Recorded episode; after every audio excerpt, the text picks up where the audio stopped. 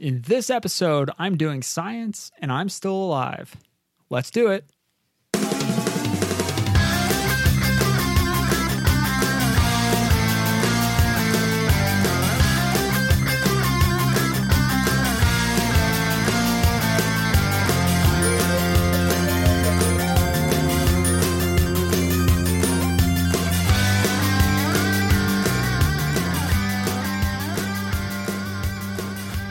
What's up, companion? I'm your host, Tom Tate, and I'm on a mission to trim and prioritize my ever-growing backlog, and I can't do it without your help. I've hand-selected 30 games from my backlog. Each day, we'll take a good look at a single game and evaluate if it's worth playing or ditching at the end of the month. I'm going to pick 10 games to play over the next few months, 10 games to set aside for another day, and 10 games to purge completely. Never going to play those games. And today, we're taking a look at Portal on Steam. Let's go. Here's the deal. I don't know anything about Portal. I know that Portal 1 and 2 are up there as classic PC games. I know they're renowned. They're puzzle games, sort of, right? I mean, I really don't know much. I read a little bit about it for this episode, but I picked these up without much knowledge at all. You can use a portal gun to create portals that help you navigate and escape test chambers in a futuristic facility. It has that vibe to it. There are in-game physics, mechanics, that have to do with your velocity as you enter and exit portals. There's a lot to this game, and it definitely seems interesting, a little complex, and entertaining, to say the least. Portal was released in 2007 as part of the Orange Box. This was a compilation of Half-Life 2, Portal, and some other titles. I did read that these games are set in the Half-Life universe, but I've never played any of those titles either, so I'm going in completely blind. I'm very familiar with one character from this game, and that is kind of like the big baddie in this game, a robot named GLaDOS.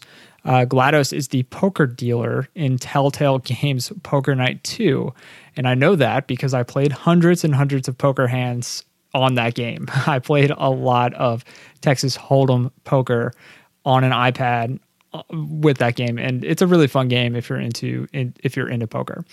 I'm very familiar with the final credits song as well, due to its popularity, and it is featured in one or two of the video game's live albums, and I spin those frequently on Spotify. If you're ever looking for a good instrumental video game record to play, that's definitely one that I would recommend if you're doing work or if you're trying to get into like a creative headspace. Great records. Other than that, I'm going in completely blind. Portal was, of course, developed by Valve. Valve Corporation is a video game developer, but they're also the company that developed a little distribution platform called Steam. You might have heard of Steam. It's basically the number one way. I would presume it's the number one way to purchase digital games for your PC and Mac and Linux.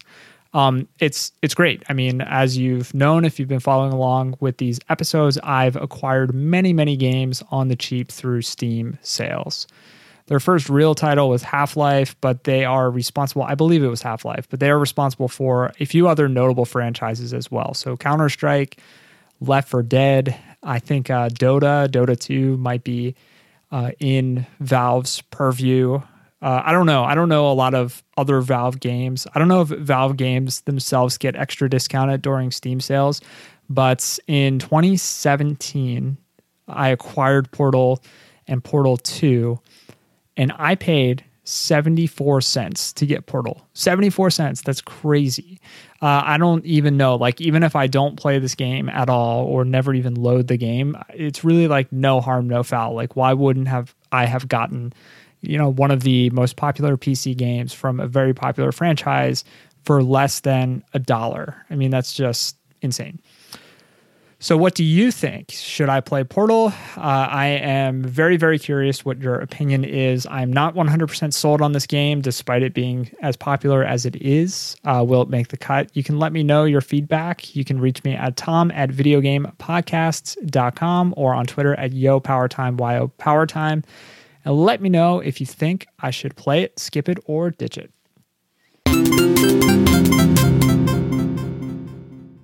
So we've talked about Steam sales before and the challenges they present to proper and efficient backlog management, but $0.74 is just too much for me. Why would a game be discounted this low? What good does that kind of discount do anyone? I mean, the developers aren't seeing much of 74 cents. It probably costs more than 74 cents just to manage the administration of the transaction that happens on Steam and the payment processing. It's just, it's crazy. I try to avoid these types of things, you know, but it's extra difficult when the games were at one point, you know, considered to be must-play titles, you know. So when I see something like Portal or even Half-Life and some of these games, you know, like some of the LucasArts games or some of the Star Wars games that I've never played, and they get discounted to such a low amounts, it's really, really hard to pass them up. Portal and Half-Life, those are definitely in those that category for me.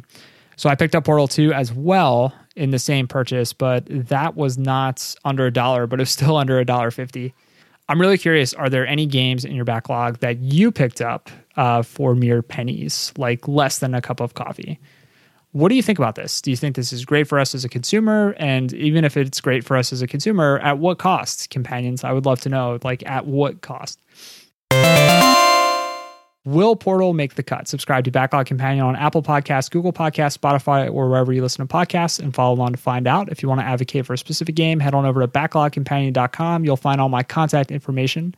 And if you want to support the show, just leave a quick review or share it with a friend. Thanks for traveling, companions. I will catch you on the next one.